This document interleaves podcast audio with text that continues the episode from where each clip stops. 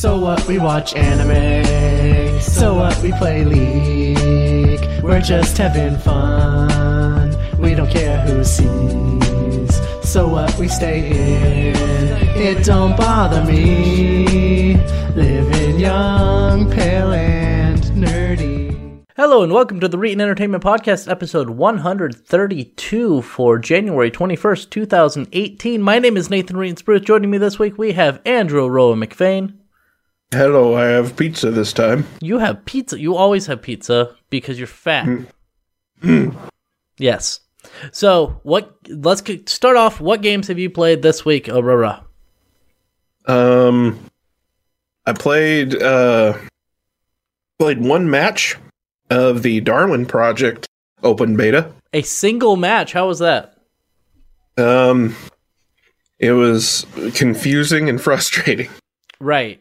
And it's supposed to have like some level of interaction from Mixer. Uh, right now, yeah, it only has Mixer integration, and it's basically only for well, it is. It's only for the uh, game show host mode. So. okay. something they didn't really talk about whenever they reintroduced the game was that it has a host mode where there is a person running the game.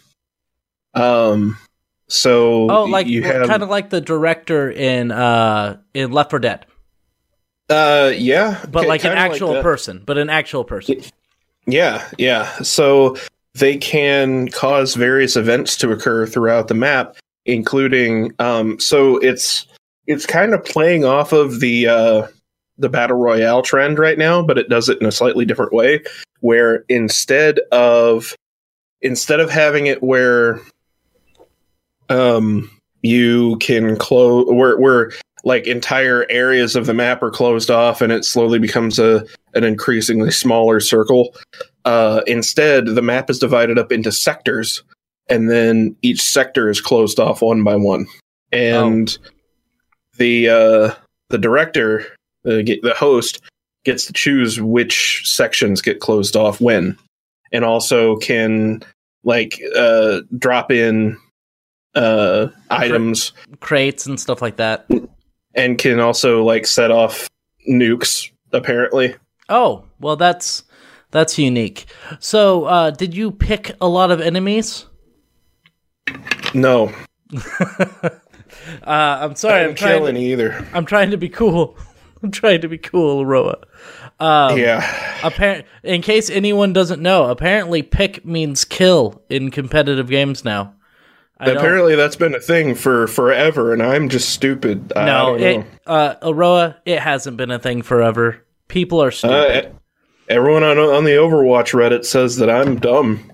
well, they're dumb because it's not a thing. I've never heard it before, and I've seen competitive gaming. I have, I, I did, I did look it up actually, and it appears that you can like, it's some something to do with like picking a target, and you like, and you you pick that specific target to take out, but that's all I could get. I don't. The people are It's short for pick off. Is it? It- It's what it's supposed to be. Oh, I see. But I still have never heard it ever, ever. I've never heard it used that way. No. And I play. I mean, no, I haven't played a lot of competitive games, but I have played competitive games, and I've never seen that happen or used. But anyway, have you played anything else? More VR chat? Yeah, I played VR chat. That's good. Um, Yep. I I- also I- started playing uh, Lisa. Uh, what's Lisa? Lisa is an RPG, kind of in the vein of. Uh, it came out before Undertale, but it's Oh, kind of in that same like it's trying to be Earthbound in you know a way. You, sh- you know what you should do? What's that? Uh, play more Undertale. Yeah, Yeah, yeah, probably. You should definitely do that. Um, that's cool. How, how is Lisa? Is it good? Uh, yeah, it's really good. yeah. It's uh one the, one of my like I, I this is the second time I've tried to play through it. The first time I only got about forty minutes in before I just never played it again. I know how that Um, goes. But one of my favorite moments is whenever somebody asks you to get a bucket of water, and so you go and grab a uh, a bucket that's nearby, and it's a it's a 2D game. So I mean, you don't know what bucket he's referring to. Yeah. You grab the bucket and you throw the you throw the bucket of liquid onto these children that are uh, that have a, a small fire near them. You try to put the fire out, and then you set all the children on fire Because you threw gasoline on them. because it was a bucket of gasoline. And then come to find out, he, no, that wasn't the bucket. The bucket of water was that one that's uh, three stories up on the on the side of that cliff. Oh, so do do you have a chance to go back and fix it? No, Oh, okay, good. That's that's you can cl- you can climb up. You'd hurriedly climb up and grab the uh, the bucket of water, but then by the time you come back down, all the kids are just a pile of ash. Oh, well, I mean, is there a chance like if you went back to your previous save point, could you climb up and No. grab the bucket? Okay. Now, if you try to walk past the uh, the fire, uh, the guy goes, "What are you doing? Give me the bucket." Oh, so so you just have to set children on fire. Good. So you just yeah, you just have to set a bunch of children on fire. So that's that sounds interesting though I I have to say the reason I don't like um playing those games and I don't like uh Undertale either. I do like it. I think it's a great game, but I don't like the fighting. I don't like that like first person weird turn-based combat system. I don't know why. So, um, at least with Lisa, it is exactly like Undertale. okay. Um, or not Undertale, uh, uh, exactly like uh, Earthbound.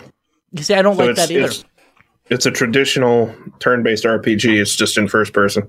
Yeah, see, I just don't like. I like it uh, like the Final Fantasy style, where you- where you have one set of characters on one side and the other on the other side. I don't I know agree. why. I don't know why. I just I get really turned off of a video game when they have that type of uh, battle system. And I don't like turn-based combat in general, but Yeah, I'm I'm trudging through it because I really like the the story. yeah. So the games I played, I played, of course, Binding of Isaac. I just played that at work. Um, I also played and I beat yesterday. I beat uh, Life is Strange, all five episodes, done with it. Wow. And you know, I was expecting to go into it thinking of it as kind of like a Walking Dead type of game where I would play through it and be like, "That was a good game," and then never think about it again. But like for the because I beat it yesterday, and this entire last 24 hours, I've been thinking about the game and the consequences that were made in the game and like what could have changed if I would have done something differently.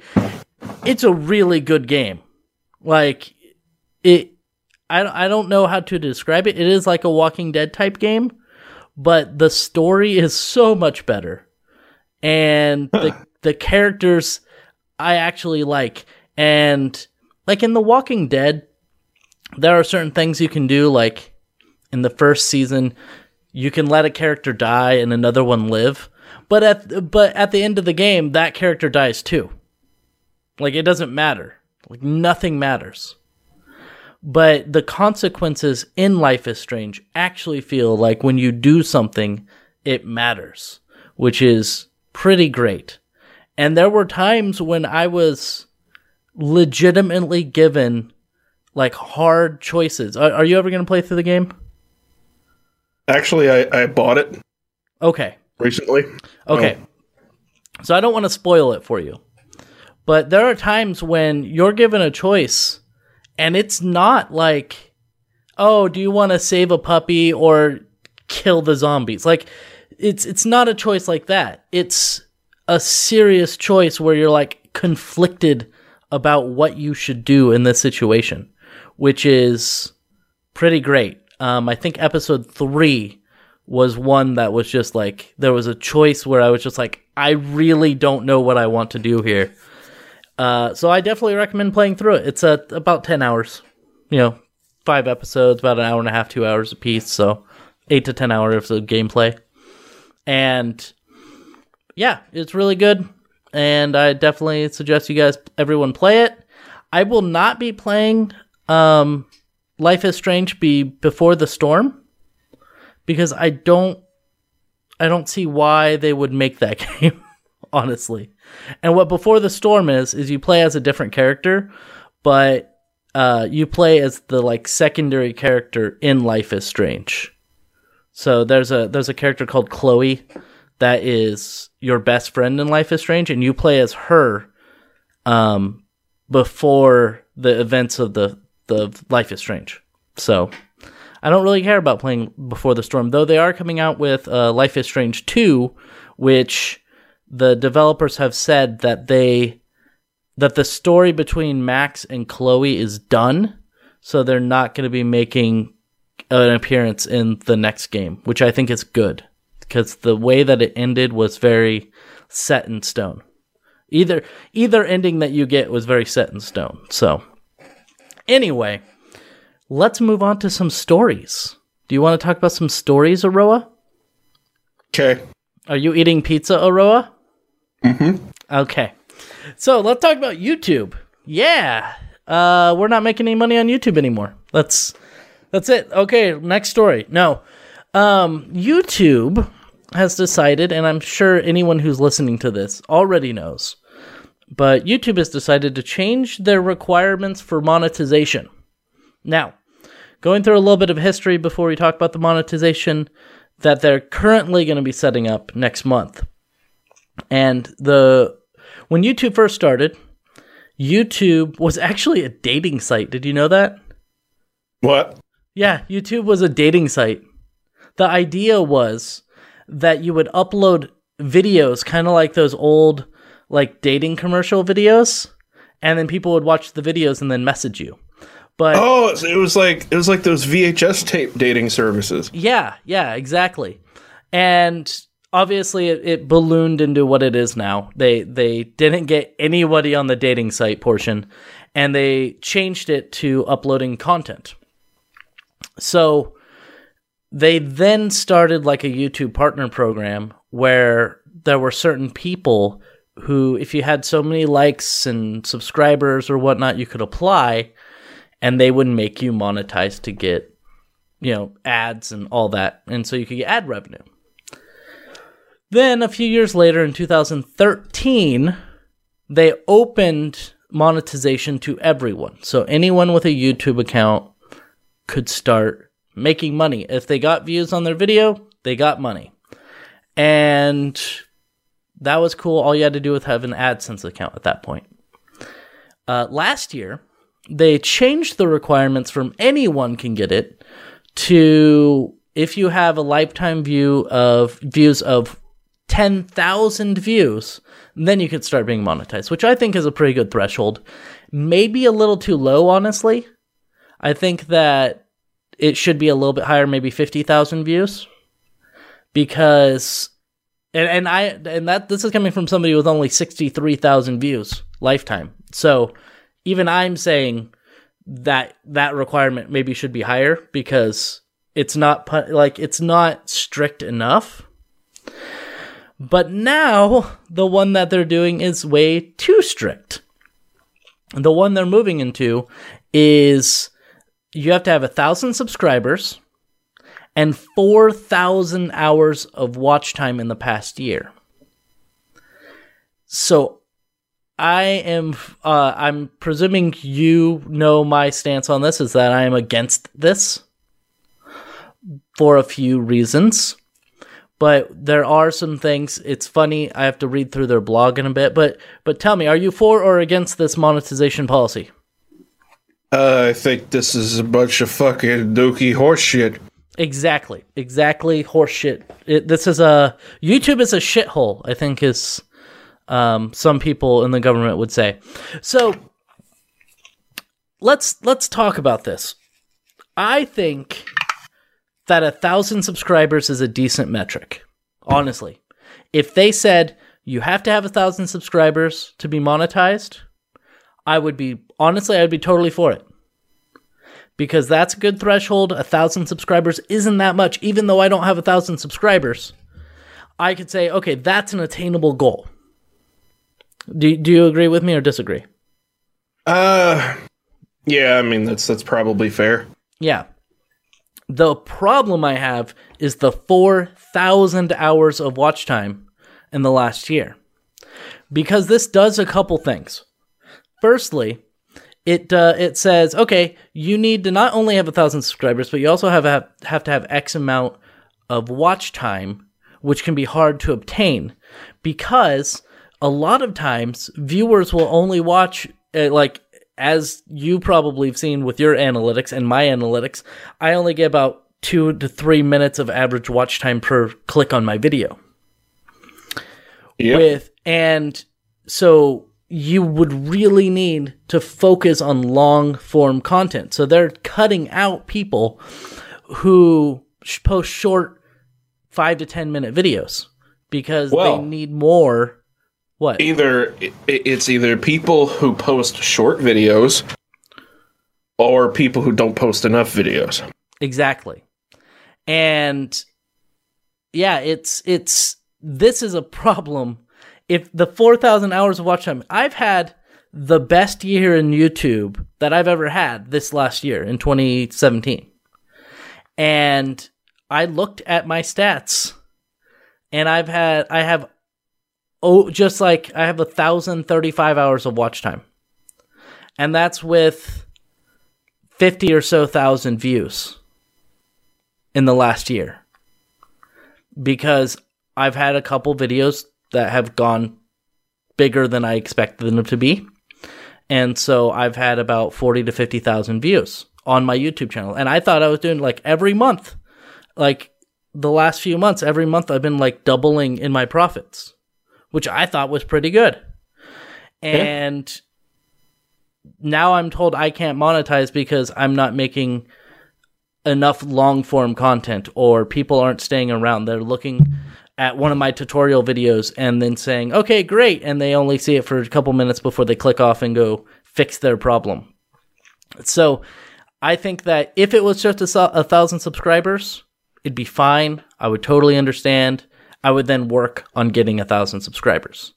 But 4,000 hours of watch time is really hard to get.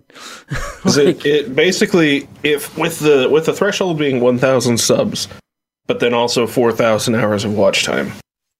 You're looking at each each subscriber one has to watch all your videos which we know that doesn't happen anyway. No, they uh, like, even even on big time youtubers they get like not even a quarter of their subs usually it's like 10 will it's like their 10%, yeah.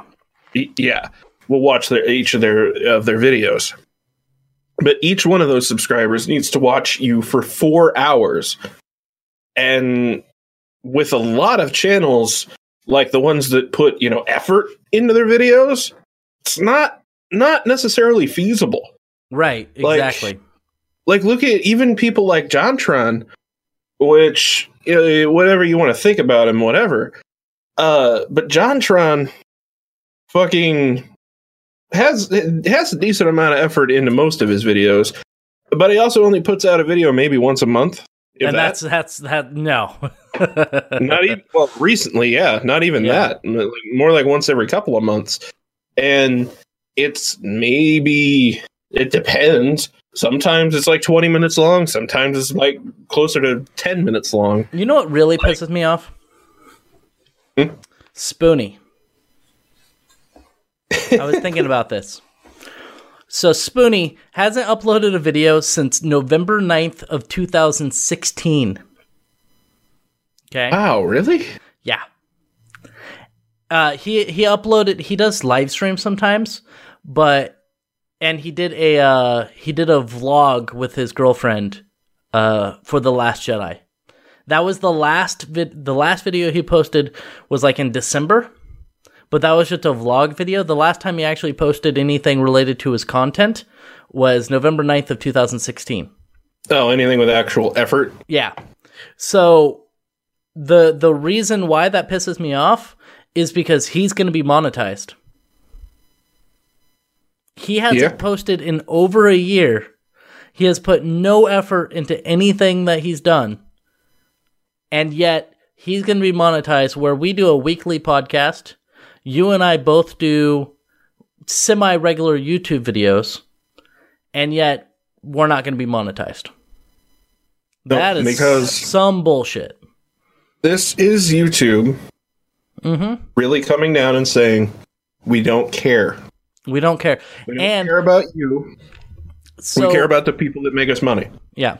And so let's read through some of this, which there is a link below in the comment section if you guys want to click and read this for yourself.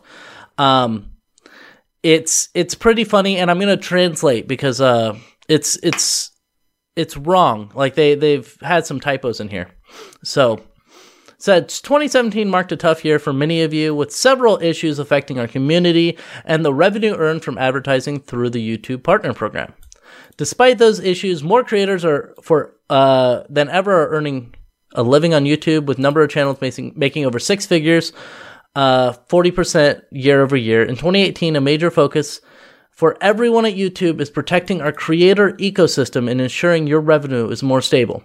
And actually, right there, there's one of the ty- uh, typos. It's it's actually uh, it said it's supposed to say a major focus for everyone at YouTube is protecting our advertisers and ensuring our revenue is more stable. Uh, yep, yep. Yeah. You really think that they'd proofread that before Yeah. they post it? Yeah, really. Um, as Susan mentioned in December, we're making changes to address the issues that affected our community in 2017 so we can prevent bad actors from harming the, ins- eh, the inspiring and original creators around the world uh, who make their living on YouTube. And really, this sentence should be a lot shorter. It says, uh, Logan Paul fucked up and pissed off our advertisers. Now, Yeah. now, hold on. What?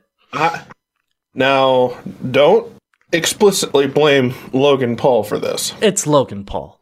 It is Come not on. Logan Paul. I It's- guarantee you it's, at, not Logan at Paul. least partially Logan Paul because I don't we- think it has anything to do with Logan Paul. actually I do I think I think this has been a long time coming. Like as, as multiple other people have said, this has been a thing that's been going on since like like six months ago.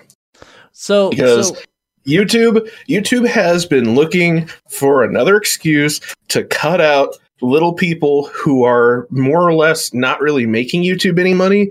If anything, they are costing YouTube money because they don't sell any views. They don't actually like they, they make such a small amount of money. It probably costs YouTube more to keep their channels in the partnership program than it would to just cut them out. That's possible, but but can you at least admit that this partially has to do with Logan Paul? Because every time something like this happens where a big giant 5 million subscriber channel has one of these controversial videos like PewDiePie or Logan Paul, advertisers look at this and say no and they start backing out. And so YouTube has to make a drastic change to fix I think to make the I advertisers that- come back. I think in this case it was a complete coincidence. I think that that YouTube's uh, statement about Logan Paul, along with giving him a community strike, which oh, no. Oh no. I, oh, I think that's no. all that happened with the Logan Paul thing. That's stupid. Um, I it, what what is going on here is YouTube is cutting the fat. They want to focus only on their big money makers, and anybody else who can manage to become a money maker without YouTube's help, then whatever. But they don't want to have to support these little people anymore Yeah. because YouTube already isn't profitable anyway. They they have to do something. yeah. I think that's that's what they're doing. Instead of trying to incentivize being a small channel and and and trying to grow an audience, they're instead just incentivizing going away. Yeah, and and uh, but we'll we'll read through some more of this. But I noticed. And also, the the next sentence, the next sentence points out what a lot of this is actually about, which is keeping their big boys happy. Yeah, and says- keeping these little guys from taking ad revenue from the big boys by stealing their videos and reposting them. Yeah, and I was, and I was watching. Um, uh, yeah, have you seen uh, Rich from Review Tech USA? I know of him. Yeah, so I watch him occasionally, and I saw him talk about um, this YouTube partner program changing their their things, and uh, he said in the, the title of his video was something to the effect of "YouTube is right to do this," and I'll explain why. And I watched his video, and uh, he was completely wrong. He was I- incredibly, incredibly old sounding. He said, okay, he, his point was that from 2008 to 2013, or something like that, or 2010 to 2013, he wasn't making any money on YouTube. It wasn't until a few months before they allowed everyone to make money that he was allowed to be a YouTube partner. And so he was doing YouTube for free uh, while working another job. And that, you know, YouTube, it's hard to make money online and it's hard to, to, to be in this type of business and try to make a living. And the whole video felt to me like that picture of Abe Simpson where he's old man yells at cloud. So Because, eh, you know, you know what's funny? huh? Did you see me respond to Boogie, who said No. the same fucking thing? No, I didn't see your response. What did, what did you say? I, I I said that. So basically, what you're getting at is that that it used to be hard. It needs to keep being hard. So, you know, I was actually thinking when watching his video, I was thinking of Final Fantasy XI. Hear me out. I make jokes because when I started playing Final Fantasy XI, there was an area called Valkurm Dunes. And what this area was was it was an area between level that you started at between level 10 to 12 and you would get a group of people and that's where you would have a party. And if you went out there and you ended up dying to a goblin, there was no choice but you to go back to your home point and spend about half an hour trudging your way back to Valkurm Dunes. And when and and when they did an update once, they added home points to uh, Selbina and Mhaura, which Selbina was right outside Valkurm Dunes. So you could set your home point there, and then if you died, you would be able to spawn right back there and get there within two to three minutes. And all of the veteran players, including myself, were calling bullshit on this and making fun of it, saying, "Oh, you noobs, you need you have it too easy." Um, but in reality, if I think objectively on it, and I'm not just joking around, that was a good thing. It was a good thing to allow people to be able to get there and get back to what they were doing quickly. So, what I'm saying is that Rich and Boogie are like those veteran Final Fantasy XI players who just don't like change. They're there. They're- going. They're, they're going. I had to work really hard without getting any money for a really long time. Why should you be able to just start making even a small amount of money without having to work for seven years without pay first? Which it's funny because I've had a YouTube channel for quite a while and I haven't made any money really. I've had a So- YouTube channel for 11 years. Yeah, exactly. And we still like neither of us are bringing I home. nothing. We are we're yeah, we are losers. I got you a subscriber the other day. You're welcome. I got you a subscriber at work. Oh, okay. Yeah, because I was he, the guy was looking like he was looking at pictures and uh something about Danganronpa came up and I was like, oh, my uh my friend played through that game. And he's like, "Oh, what's his YouTube channel? I'll uh, subscribe subscribe to it." So he went to it and subscribed. So you're welcome. Well, isn't that nice? Yeah. So you're on your way. You just need a few hundred more subscribers. Just need about 800 more. That's all. 800 more subscribers and probably 5,000 more hours of watch time. Yeah, yeah. I'm at negative 1,000 hours right now, so Um, got a ways to go. let's read back uh, back to this. It said uh, back in April of 2017, we set a uh, eligibility requirement of 10,000 lifetime views. While that threshold provided threshold provided more information to determine whether a channel followed our community guidelines and policies, it's been clear that over the last months we need a higher standard. So their standard is what we've we've covered: the 4,000 hours of watch time and 1,000 subscribers. We arrived at these new thresholds after thorough analysis and conversations with creators like you. Uh, yes, creators like me. Sure. Cre- creators like Rich from Review, Review Tech USA and Boogie. Um, Basically. They will allow us to significantly improve our ability to identify creators who contribute positive, positively to the community and help drive more ad revenue to them and away from bad actors and poor people. We don't want those poor people to have money. Um, these higher standards will also help us prevent potentially inappropriate videos from monetizing, which can hurt revenue for everyone. right there, write that sentence. Help us prevent potentially inappropriate videos from monetizing, which can drive away our advertisers. Yes. And so, so here's where the comment that I actually left on here comes from, Okay. which is their own lack of capability to monitor their fucking service is really why this is happening. Yeah. It's It- that they can't they can't possibly just like I don't know it, it- like get people to to report these things or like manually review these videos. They can't. And it? Didn't they try that with the YouTube heroes?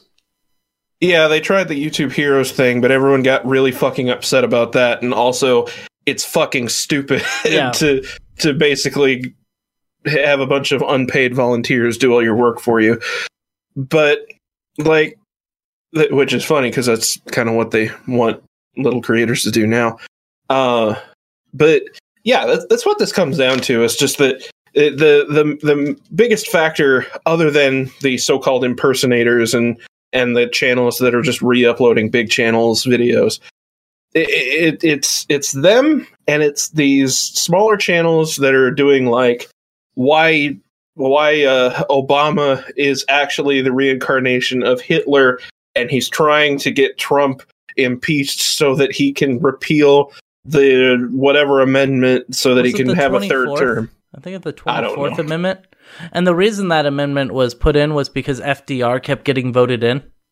Yeah. Because they, they were like, oh my God, we have a candidate who everyone actually loves. Uh, we Republicans need to get rid of that. Um, Yeah. Anyway, go on. But yeah, that's that's what this comes down to is is fucking we, we gotta we gotta keep these lunatics from getting ad revenue because we can't possibly explain to our fucking advertisers that hey, this is how YouTube advertising works. It just fucking goes wherever. It Oh, doesn't Uh, I'm sorry. The the Twenty Fourth Amendment. Let's see. Let's see. Uh, prohibits both Congress and the states from conducting the right to vote from federal elections on payment or a poll tax. So I was wrong. So it's basically you can't be taxed or or have to pay to vote. They can't they can't stop you from voting basically. Anyway, go on. What are you looking Uh, up? Uh it's the 22nd amendment. Oh, okay. So I was only two off. That's not too bad. I'm not the president of the United States. I don't need to know the Constitution. You don't need to know it anyway. That's true. Um, so let's let's go on. There's more to this, which is stupid. So February 20th, we'll also implement this. Reth- we'll implement the threshold on existing channels on the platform to allow for a 30 day grace period. On that date, channels with fewer than 1,000 subs or 4,000 hours of watch time will no longer be able to earn money on YouTube. When they reach that threshold, they will automatically be re-evaluated under strict criteria to ensure they comply with our policies. New channels. Hey, why don't need- they fucking reevaluate the ones that are already approved? That's that's why, what why don't they do that? that's what I was gonna get to was um, they're gonna evaluate it. Uh, they'll be re so we'll have to apply. So new channels will need to apply, and their application will be evaluated when they hit these milestones. So what we're getting at is that if right now we were at 4,000 hours of watch time and 1,000 subscribers, we would then be automatically monetized. However, if we have 999 subscribers and or followers uh, after February 20th, we hit 1,000. We could then apply, and we would have to be manually reviewed to become a YouTube partner. So Logan Paul is going to still be monetized, and they're not going to look at his stuff. They're just going to automatically monetize him. Whereas new people will then need to be manually reviewed, which I think they should manually review everyone that is above that threshold right now and say, oh, you have offensive content, Alex Jones. We're not going to monetize you. Or maybe all the fucking like Peppa Pig suicide mouse videos. Like maybe all those channels that just pump out a video every hour that is just full of copyright infringement. And maybe review all those that are on YouTube Kids. You fucking pieces of shit. And then I love this next paragraph. Um, it says, though these changes will affect a significant number of channels, 99% of those affected were making less than $100 per year, with 90% earning less than $2.50 in the last month. Many so if that's the case, how is this affecting monitor advertising revenue in any substantial way? It's not. It, it's really not. Like how, how is this taking money from big time creators if 99% of these channels aren't even making $100 a year? You know how much money I was making and we're not allowed to talk about how much money we make by the way. It's a YouTube guideline that you actually can't address on air how much money you make from YouTube, but I'm losing my money anyway, so fuck it. Um, five dollars. You're not losing it. I I made five dollars. Well, I mean, I'm losing my my ad revenue for the yeah. after this month. Um, so I made five dollars this month, which is up. That's up. I used to be making two dollars a month. Now I'm making five dollars a month. I'm substantially growing. Um, I, I've made fifty five dollars in a month. The whole time. Oh, just all and all, all in all, you made fifty five dollars. Yep. Yep. I think I've made about that. I think I've made about fifty dollars. Uh, I know Parallax Abstraction actually makes some good money occasionally. Um, he he was he stated before that he on that retrobit review that he got like sixty thousand views in like two days he said that uh, that one actually paid him uh, equivalent to a day salary, which was pretty good. Wow. Yeah. So that's not too bad, right? Um, after thoughtful consideration, we believe these are necessary compromises to protect our community. Advertisers. Money. I mean, advertisers and money. Uh, protect our, our money, our yes. wallet. Of course, size alone is not enough to determine whether a channel is suitable for monetization. We'll continue to use signals like community strike, spam, and other abuse flags to ensure we're protecting our creator community from bad actors. As we continue to protect our platform from abuse, we want to remind all of you to follow YouTube's community guidelines, monetization basics, uh, policies, terms of service, and Google AdSense program policies, as violating any of these may lead to removal from the YouTube partner program unless you have 5 million followers and you show a dead body, in which case we don't really care. Yep. Um, blah, blah, blah. It keeps going on. More bullshit. Basically, we're screwed. Anybody under X amount is screwed. I was, if you read through these comments on that link I posted, a lot of people, and, and I think it's a good thing that people are coming together and being like, hey, sub for sub. Okay. You, I think it's stupid, but I, I, mean, I, I mean, okay, let's say I was at 990 follower or subscribers and over the 4,000 hour threshold.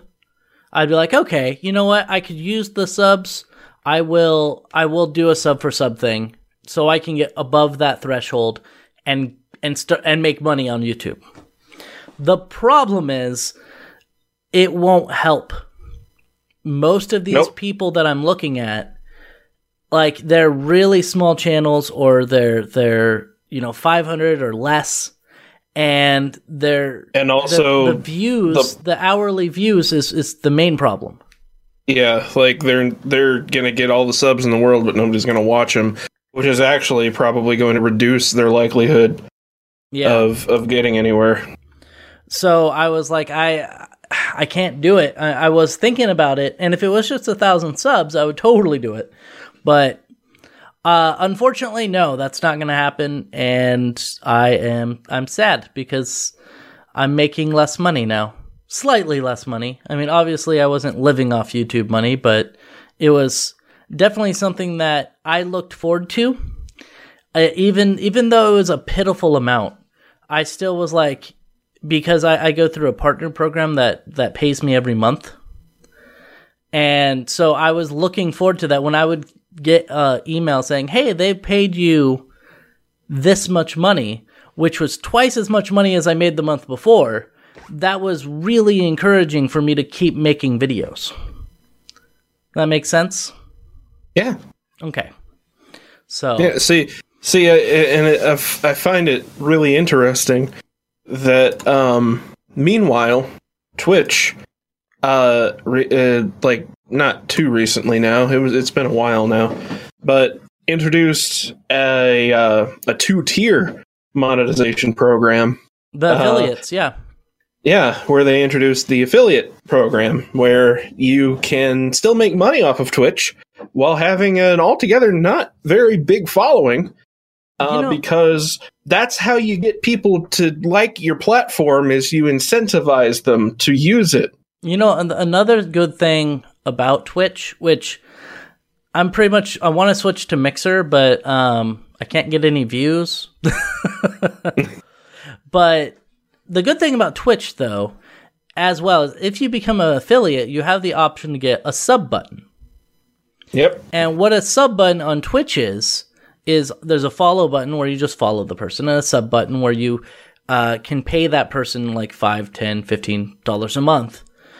Affiliates only get the $5 option. Affiliates only get the five dollar option, but you uh, if you have Amazon Prime, you get a free five dollar sub button. So you can sub to somebody for free if you're on Amazon Prime. Yep. So- and uh, affiliates affiliates get 50% of all their subscriber income. Yeah. So you get 250 for each subscriber. And uh, as you as you grow on Twitch, you can actually get a bigger cut. I think it tops out at like either 70-30 or 80-20. yeah. Um, but it's it's pretty fucking great. And you can play ads if you're in the affiliate program, I think. No, No, you can't. Not yet. Not Okay. yet. They they are planning on doing that eventually, but right now direct income is the only way to make money through the affiliate program. Are you an affiliate? However, affiliate? it not yet. Um, however, I'm friends with several people who are affiliates. Uh, and I mean, it's not even that hard because like the the minimum requirements are basically streaming regularly because it's something like Three it's like times a week set- for like an hour, something. Yeah. Not- not even that. It's uh it's all based on like the last 30 days. So it's it's something like eight eight hours of streaming over the last 30 days. And i think uh like five or something uh individual times streaming. So they basically want you to do it once or twice a week. And then however long as long as it's up to totals up to like eight hours. And then you ha- the only the only thing i don't meet is getting three viewers on average yeah, which is sad. Yeah, But- but it's the it it still is the same kind of thing as fucking YouTube, you know? Because like the the thing about views on YouTube is that yeah, I can say I've got like 10 views on this video, but in reality the watch time is like 3 minutes. Yeah, So no one's actually watching any of it anyway. yeah, and I and and I have like my most popular video is seven minutes long, and it has twenty three thousand views, something like that. Which I did get. I did get a funny. Um, I, I get a. I got a few of these comments where people will come in and be like, "Oh, you made a seven minute video to uh to explain a problem that could be explained in two minutes. Do you feel ashamed of yourself?" And I was just like, "No, not even a little. Like, why?"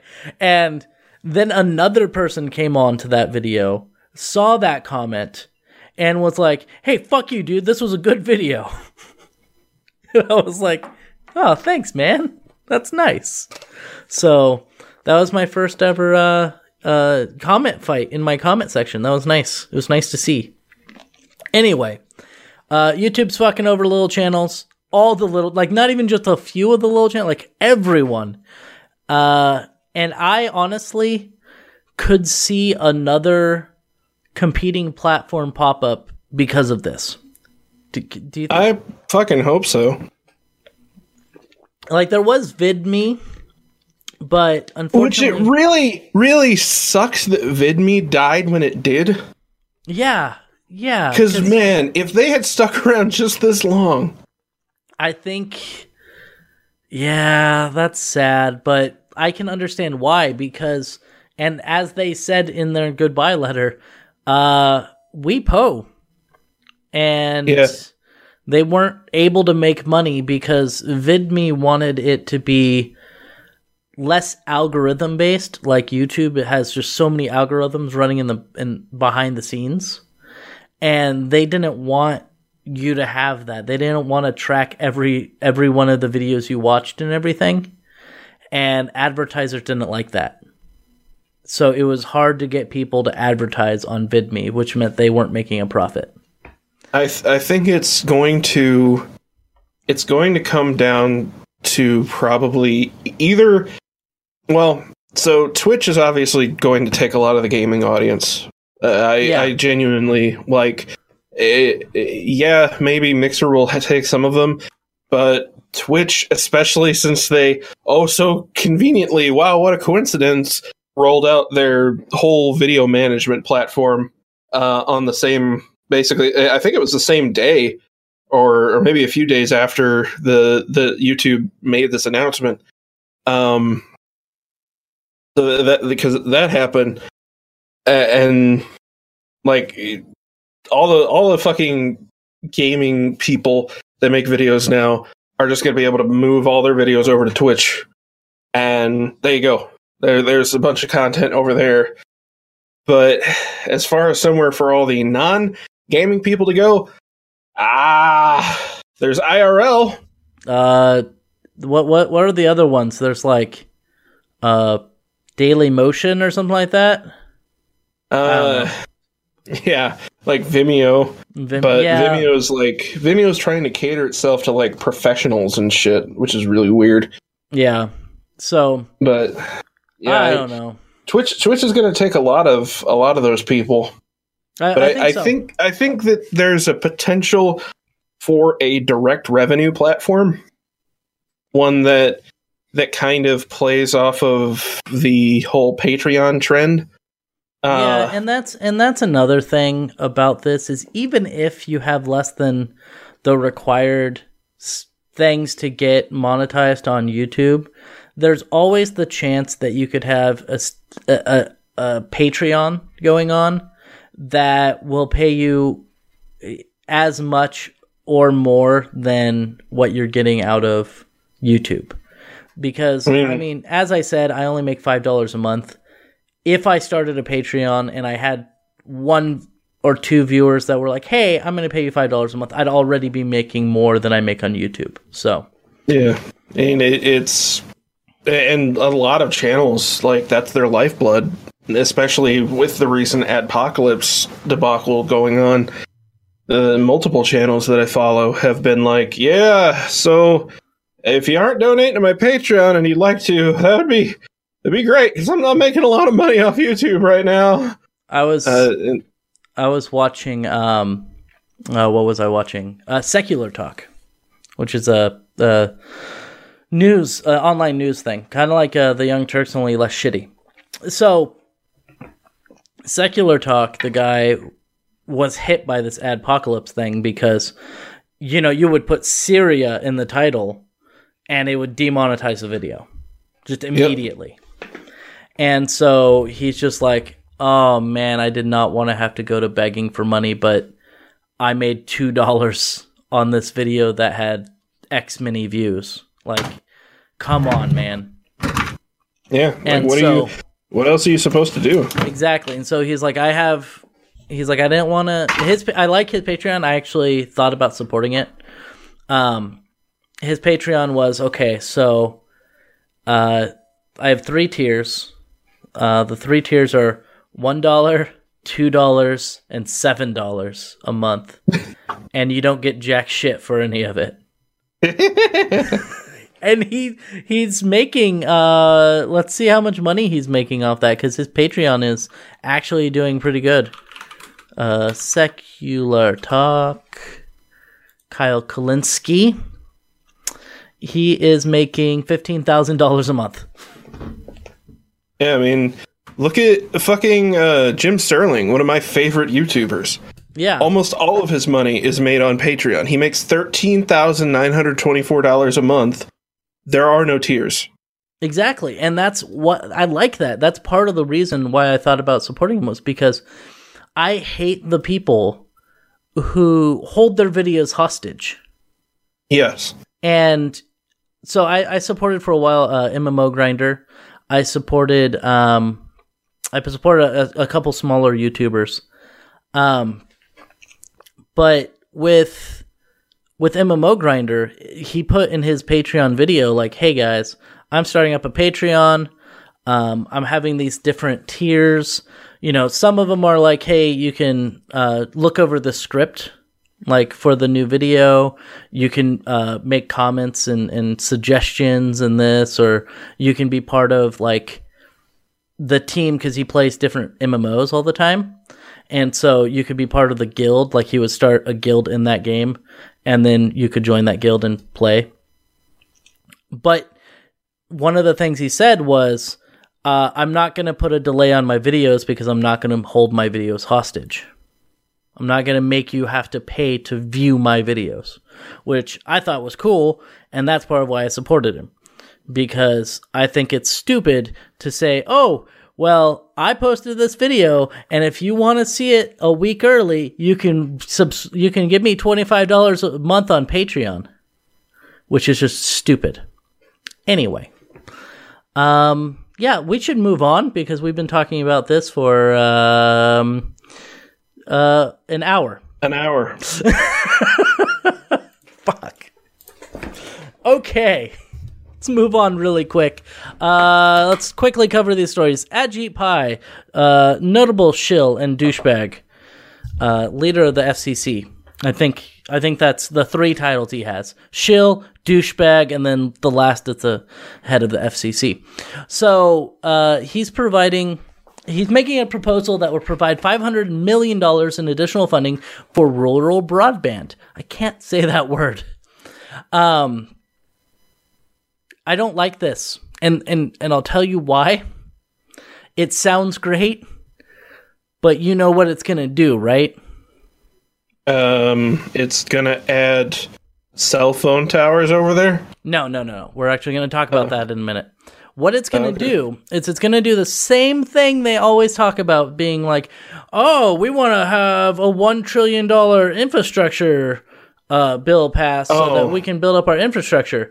And then they will what they'll do is they'll give tax breaks to private corporations who will then build that and then we have to pay them back even though we gave them tax breaks already.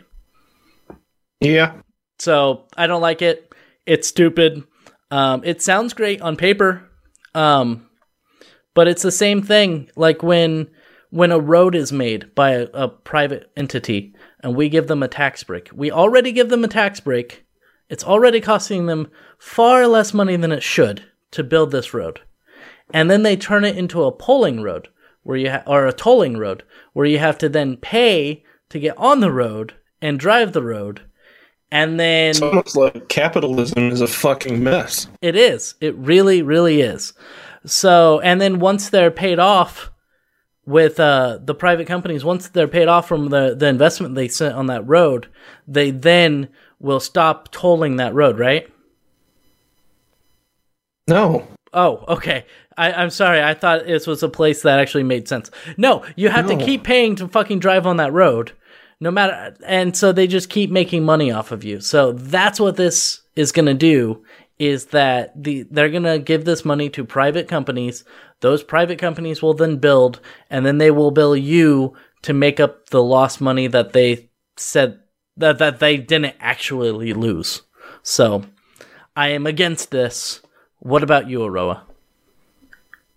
Um, I mean, they can give these companies all the money they want, but it's not gonna not gonna change anything. We No. already know that. Yeah, we know. Uh, uh, private companies suck dick. Uh, there's Yeah. another one. There's another one, the FCC, that we're going to talk about. Is we actually spoke about this a while back, which this is actually a good thing. Is that before we were saying that in February they were going to do a vote on, and I want to say it was February 20th, but I might have been wrong. Uh, they were going to do a vote to say that mobile internet could classify as broadband internet and that the limitations the re- requirements would be lowered for mobile internet. So to be to be considered broadband internet for mobile it would have been 10 by 1 10 megs down by 1 up which is wholly inefficient. And the FCC has actually came out and said that it is a poor replacement uh, for actual broadband internet. So No, oh, no, I, I want to I want to say I think they listened to the Reetin Entertainment podcast and because we were talking about it and uh, we were against it and then they changed it right? And so we had influence over this. Just like how um, somebody posted something and I don't know if it was right I didn't verify the dates but they posted that the last time we had a government shutdown was the day a Kirby game released. And then this hmm. government shutdown was the day a Kirby game released. yeah, obviously Kirby destroys world governments. It's true. We need to send Kirby to North Korea. And then he can eat all of the North Koreans. I think that's how it would go.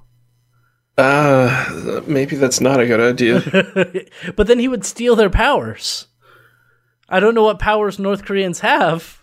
Starving to death? I was going to say playing playing the accordion. what? So you don't you don't know about that? No. Uh, North Koreans love the accordion, Oh, and like in order to be a teacher in North Korea, you have to learn how to play the accordion. Yeah, it's I guess Kim Jong Un or whatever has like a hard on for uh for accordions. So they are really into accordions over in North Korea. that is amazing. God, I really wish that country wasn't a horrible wasteland of death and misery and famine. I feel really bad for North Korea, so like like like the people in North Korea. So Yeah. um I I uh let's let's not talk about that because that Because is- any if that was if that was happening in like any other country, it'd just be like, ah, that's so silly. But I mean, with North Korea, it's just like, God, can they do anything right? fucking accordion. Like seriously? How about you have your teachers like mandatory eat food?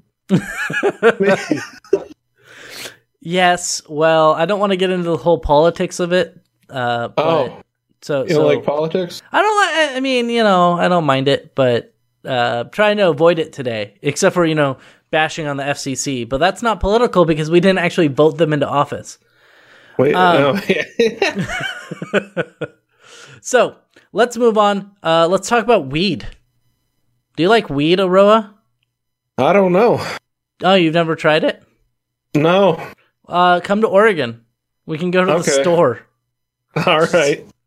Um. So anyway, in Oregon, uh, recreational weed is legal, and in seven other states it is legal as well. So what is it? Nevada, Washington, Colorado, California, Oregon, and there's two more. Is that it?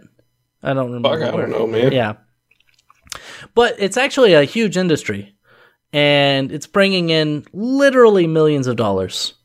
Man, what a fucking surprise. That thing that everyone said to do for a long fucking time turned out to be a good idea. Yeah. But the problem is, it's bringing in those millions of dollars and it's bringing in millions of dollars of tax money because people are having to pay tax on buying weed, just like you do with cigarettes or alcohol or gas. But the problem is, they can't use banks because they're not it's not federally legal so they can't use banks T- so all the money has to be stored Oh. on site Because the fucking like they can't be FDIC insured because that's a federal thing. Exactly. So a lot of so uh, there's actually an app that was released that allows them to like go about a different way to actually get their money into bank accounts. It's weird. But uh, this the story that I'm I'm wanting to read is actually uh, marijuana friendly states are asking Congress to make banking legal for the weed industry. It's not going to know, happen. it would be it'd be really fucked up, but you could potentially like just make a make like a holding company and So you want to launder money. That's what you're wanting to launder money. more or less. I mean, big companies get away with it all the time. Why can't the weed shops? That's true. You just you just send all of your money. You deposit. You give it in cash to a company that you know exists that has nothing to do with the weed industry. You just happen to own both companies, and then you deposit all the money into that other company's bank account, and that's that's it. That's- Aroah the money launderer. That's It's it. Look, all I'm, uh, it's legal. it is. It is. So it says recreation, recreational marijuana might be having its moment, but that doesn't mean all the kinks are worked out because the laws that are clearly classified as an illicit substance on the federal level, the banking industry is yet to warm up to the burgeoning uh, weed business for fear of criminal liability, which makes sense. I mean, obviously the banks don't want to get in trouble, even though they never get in trouble whenever they destroy the U.S. economy. Whatever.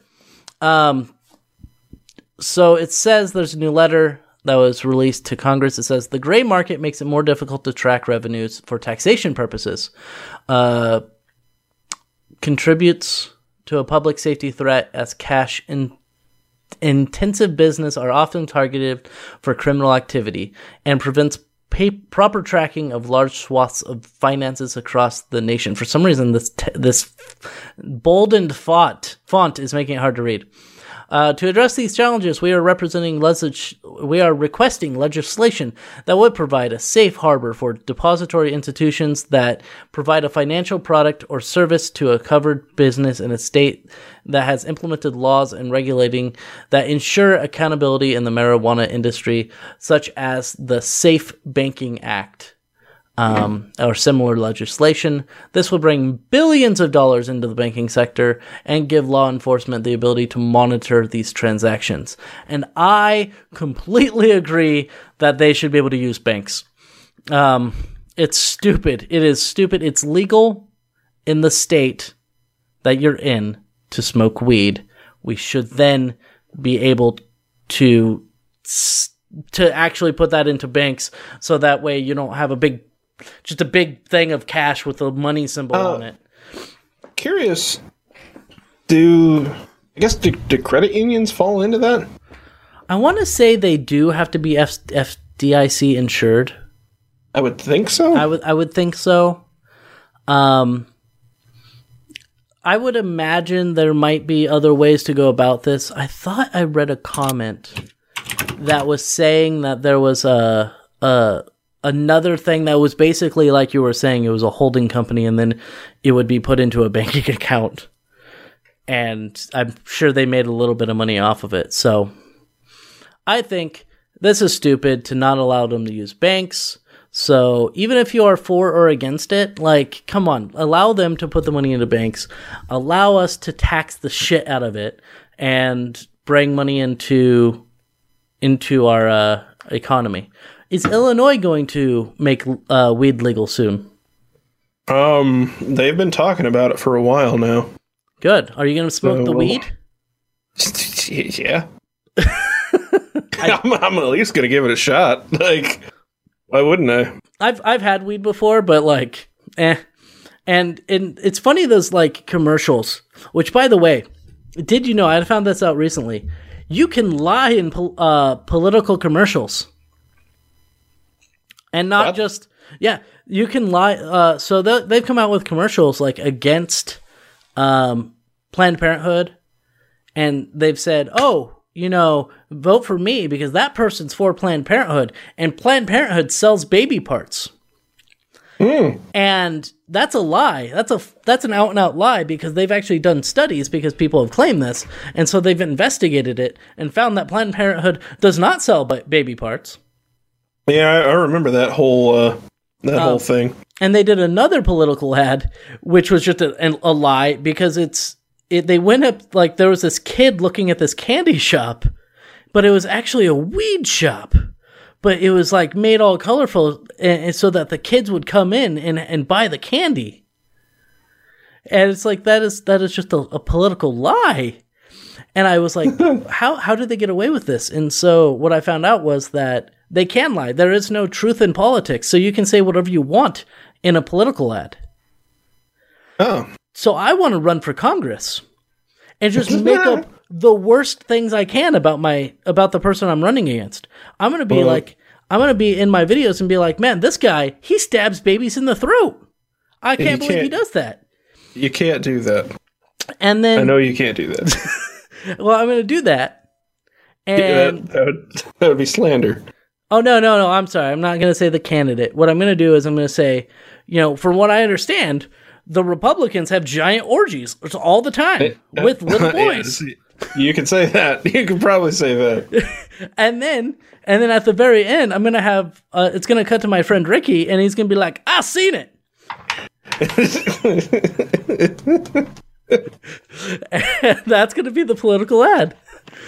Um, but I, I don't think it's going to go over very well. I don't know why. Though you know Ron that Harmon is a Republican. do you know what Republicans do? They fuck little boys. all of them. All of them. they, they gather them all into a big gymnasium. And they make the little boys strip their clothes off, and then they fuck them. I seen it. I seen it. anyway, see, it would be a good Vote political ad. Nathan Spruce. He's not a Republican. He doesn't fuck little boys. Not a Democrat. I'm gonna be. It's gonna be both. I'm gonna run independent. That's what I'm gonna do. and actually, I did think about that. If I did run in Central Oregon, I would have to run as an independent because the so many people in Central Oregon and Eastern Oregon, which is what the second district of uh, Oregon is, because there's only like five people that live in the entire Eastern Oregon. Um, the second district of Oregon is Oregon is super Republican. They're super right wing, so they will not vote for a Democrat because they are so against voting for Democrats that it's better to run as an independent because you actually have more of a chance of people switching to independent than you do switching to Democrat. Yeah. Anyway, let's talk about some stuff that uh Apple, Apple stuff. Your favorite, my favorite, our favorite company, Apple. You still there, Roa? Yeah. Okay.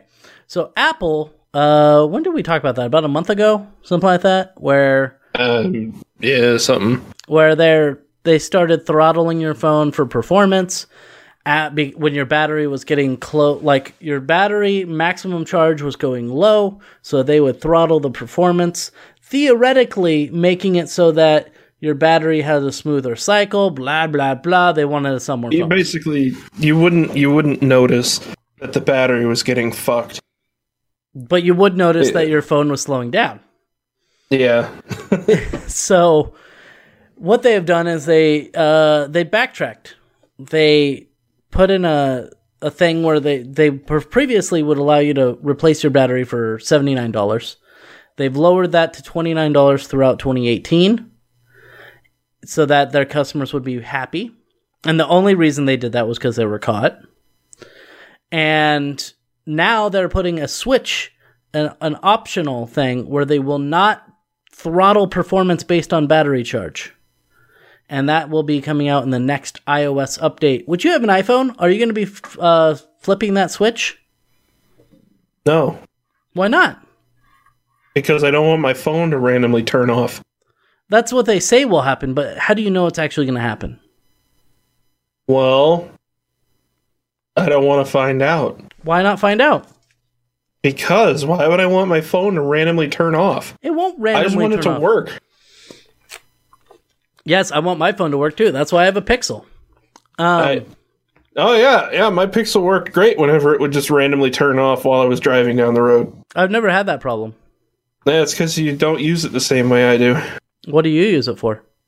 I put my Pixel in the little uh, in a little tray uh, Okay. that's hooked into my. You know, you saw you saw how I did it, and yeah, if it was too hot outside, if the sun was right on it, it would just it just turn off. Well, that's that's different though. My iPhone doesn't do that. I've had my I when I had an iPhone, it did that too. It got too hot when it was in yeah, my car. yeah, you know you know what happens when the iPhone gets too hot? It goes, "Hey, it's too hot. I'm going to turn off if you don't take stop that big of it hot." And and then it gives you a chance to to cool it down before it just turns off. nope, Fucking never. Pixel didn't do that. Well, I've never had that problem, and I do use it the same way that you do because I got one of those things and I put it in my car and I listen to music. You listen to music. Do you use it for GPS? I do use it for GPS. Because if I if I had it, I would have I would have. Granted, I'd have to be doing a lot of shit at the same time, but it would always fucking happen. It would always happen after I was using it for an extended extended period of time with a lot of stuff on there. It would always happen. Yeah, yeah, it would. that it just pisses me off. in this specific circumstance, Yes, the specific circumstance that I had happen over and over again. sixty percent of the time it works one hundred percent of the time. Like instead, my iPhone, I just see like it turns the backlight down like really low, and Yeah. the frame rate, the frame rate of the of the navigation thing goes to like twenty frames per second. But hey, you know what? My phone doesn't turn off. It's it, that I, I like that. But but let's be fair. The only reason they're doing this is because they're worried that people are going to leave iPhone. Oh yeah, yeah. No, this Like- is th- this whole move is not like some kind of consumer friendly bullshit. This is them trying to save face and maybe try to get some of those lawsuits settled away. Yeah, because and, and I again I've spoken to people who are on the Apple side of this and they're like, "Oh, I think that this is good because they're they're just making it so the the bone the bone the phone battery dies smoother and blah blah blah." I'm like, "No, they're doing it because uh, maybe it's a little bit because of that, but again, it's also because they want to make money and they're not making money if you're not buying their phone. So they want you to buy I- a new phone. I'm not. I'm not going to pretend that this is entirely like Altruistic. some kind of yeah. All, uh, yeah. It's it, this is not. This is not them trying to like make the best experience possible. This is this whole thing was just them going, hey, I mean, people just think that their phone's fucking up and they got to buy a new one, right? Fuck them. Or or maybe we can you know make money off of the battery replacement sales or whatever. Like they didn't give a shit. They should. And They should. if they gave a shit, they would have they would have had this feature built in from the very start because obviously it's not taking them any time at all to build the feature out. yeah, since they're going to have it done, they're going to have it in the fucking the preview builds sometime next month. So yeah, sometime in February, and then in March it'll be part of iOS. I don't know, eleven point two or whatever. Yeah, you know what I'm really excited about with the the government shutdown is uh we don't have to pay federal taxes, right? With the government shutdown, right? Sure about that? No, that's a lie. It's a lie. We have to pay taxes. I was obviously lying. It's a political ad. Um, Which there, there was uh, some some politicians said that there was a state government that shut down or something like that, and the uh, somebody pushed a bill that made it so that uh, they wouldn't get paid or something like that. It was, it was basically making it so that the Congress wouldn't get paid while Wow. the government was shut down, and then they solved the government shutdown in like two days. because Congress wasn't getting paid. Yeah, because That- they were like, "Whoa, whoa, I'm not getting paid."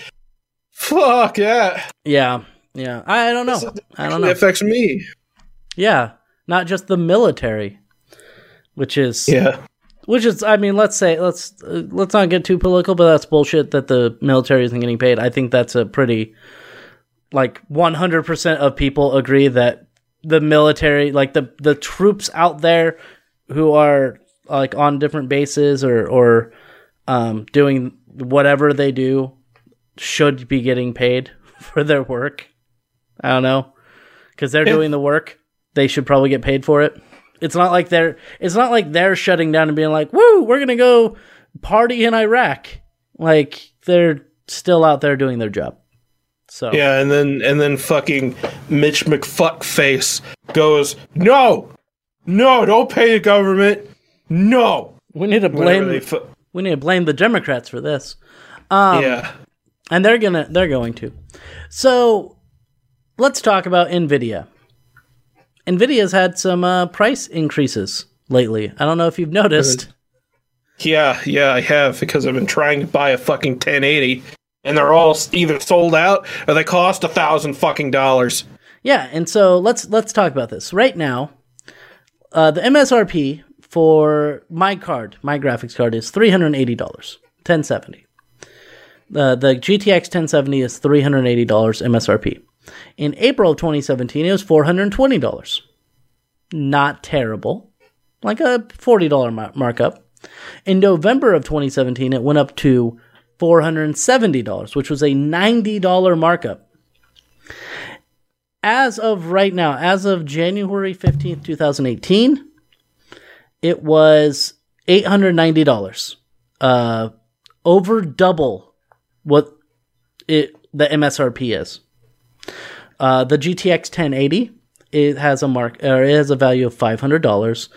In April it was $560, November it was $590, and on the 15th of January 2018 it is now $940 on average. Are you still there, Roa?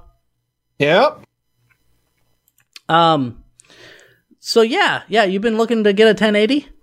Yeah, I've been trying to, but you know, you go on fucking Newegg and it's either everything is sold out or you you fucking have to pay 900 a thousand, twelve hundred fucking dollars for a five hundred dollar graphics card.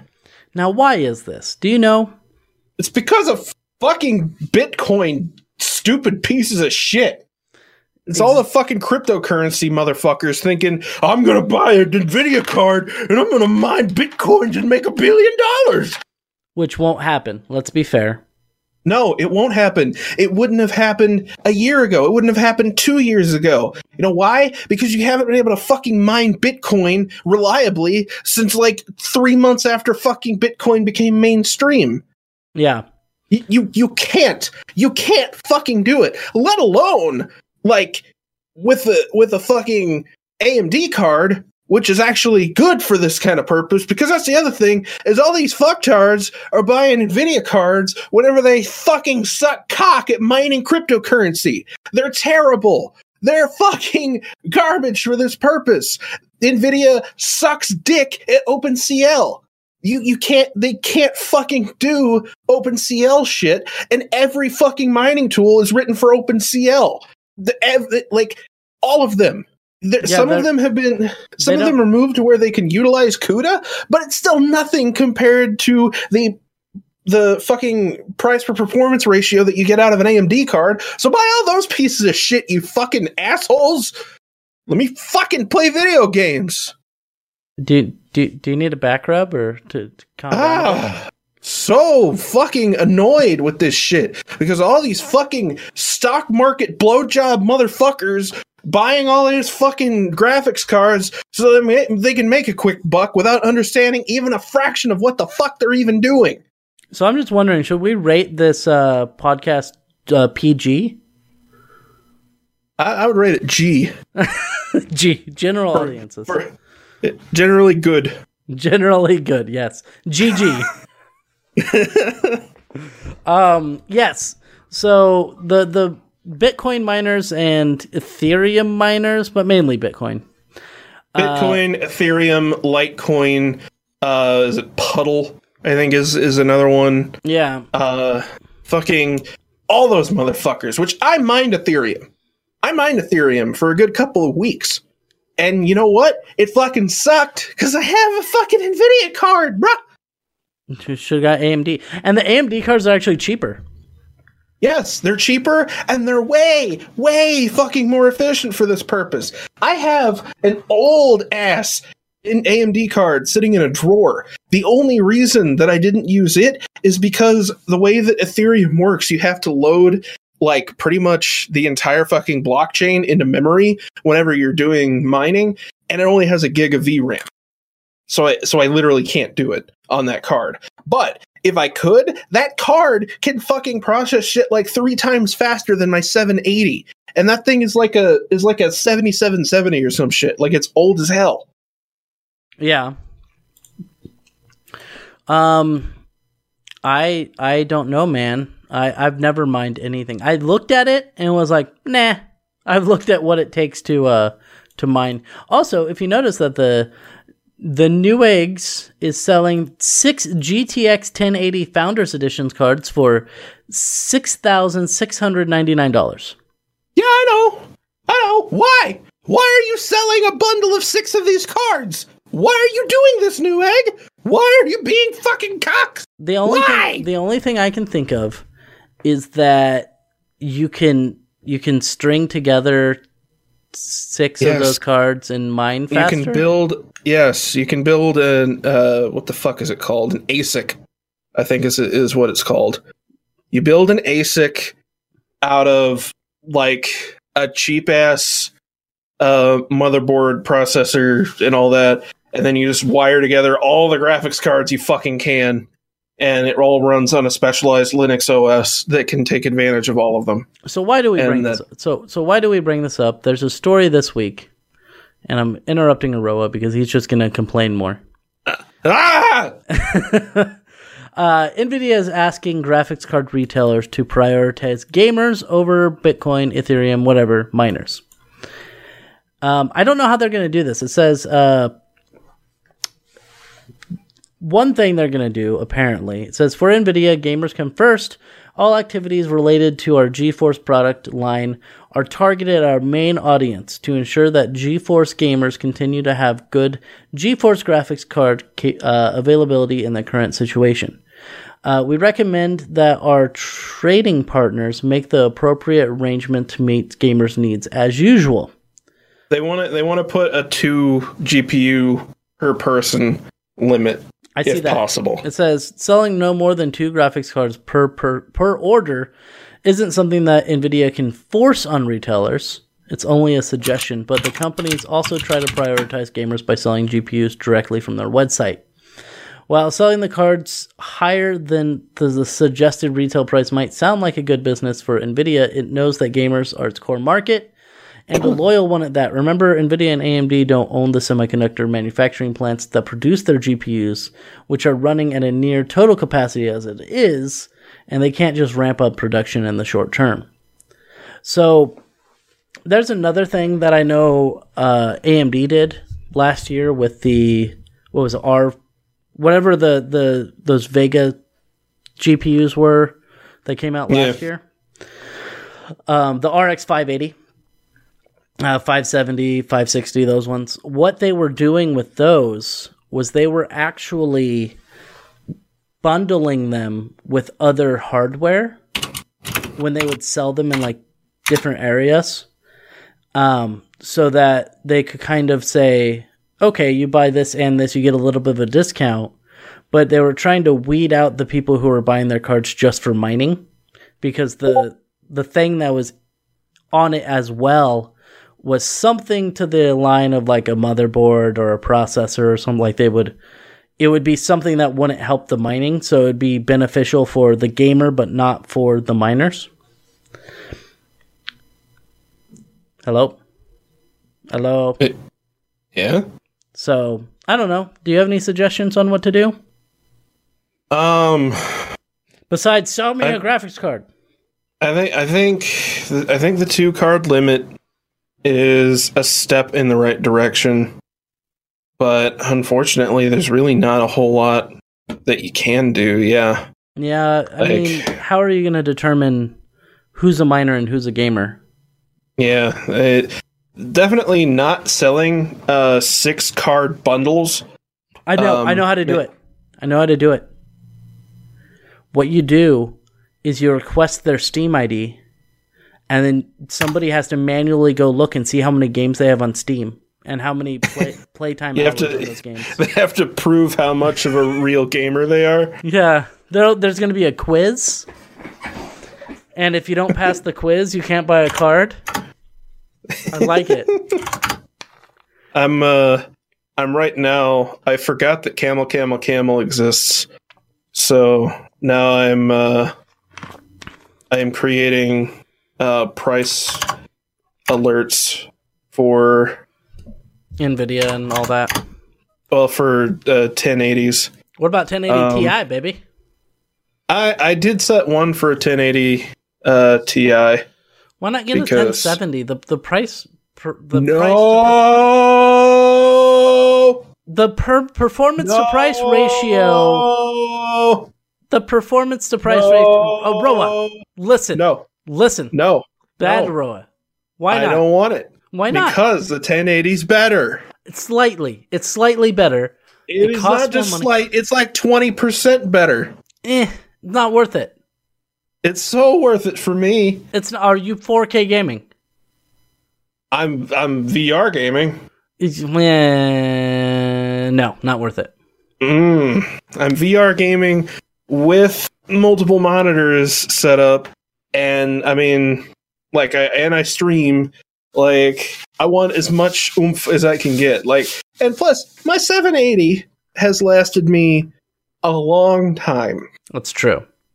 like I and I would rather I would rather buy I'd rather buy a big boy up front, especially with how much like it doesn't even cost that much more than than a 1070. Yeah, it's only uh, only I- I two feel hundred like dollars more. Not even. I know. Actually, you know the funny thing is, right now it's like fifty dollars. Right now, yeah, right now if you uh if you were actually willing to pay the nine hundred dollars, uh, the price for performance ratio is actually better on the 1080. That's true. It is.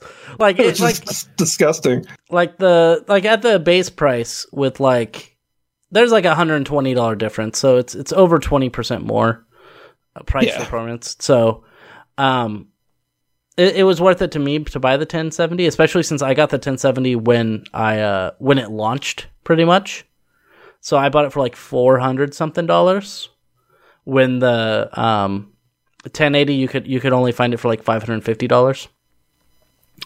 But yeah, like now it's nine hundred and forty dollars for a 1080 or eight hundred ninety dollars for 1070. So it's actually it's like fifty dollars more. So actually, why don't you get it? Type thing. If you were buying it at that price, which I don't see you doing that. Yeah, no, I'm not doing that. I'm not going to be my wife with the uh, with the Switch where I buy it from a scalper.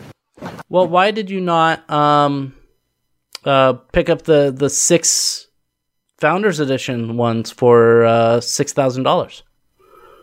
Look, I don't, I don't, I don't. If I had that much money, I wouldn't have a car payment right now. Okay. That's true. Me me neither.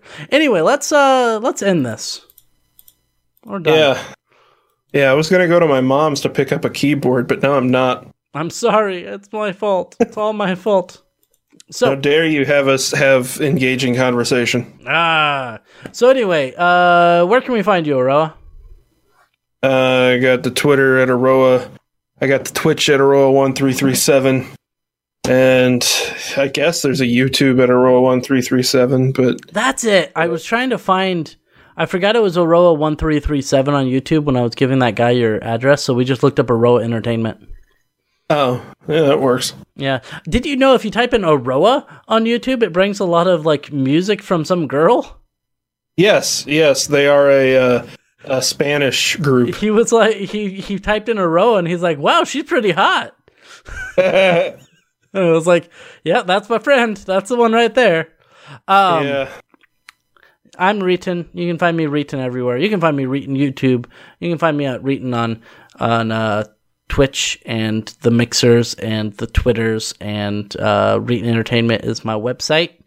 You can find the Reetin podcast on iTunes. I think if if the list if if they don't if they don't take me off soon, uh, you can find me at YouTube.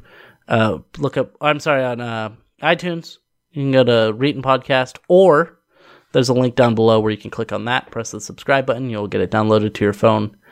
Uh, if you have a uh, Windows, or I'm sorry, an Apple phone, Jeepus, I cannot talk today. And if you click on the link down below, you also get taken to the Google one. There's a Google Store podcast thing that is pretty crappy, actually, with Finding Podcast. But there's a link down below. You can press the subscribe button on there, or you can look up and try to find Reetin Podcast within the, the Google search thingy and see if you can find me. Thank you for being here this week, Aroah. No problem. I will see you next week, maybe, possibly. P- possibly. Possibly. Goodbye. Bye.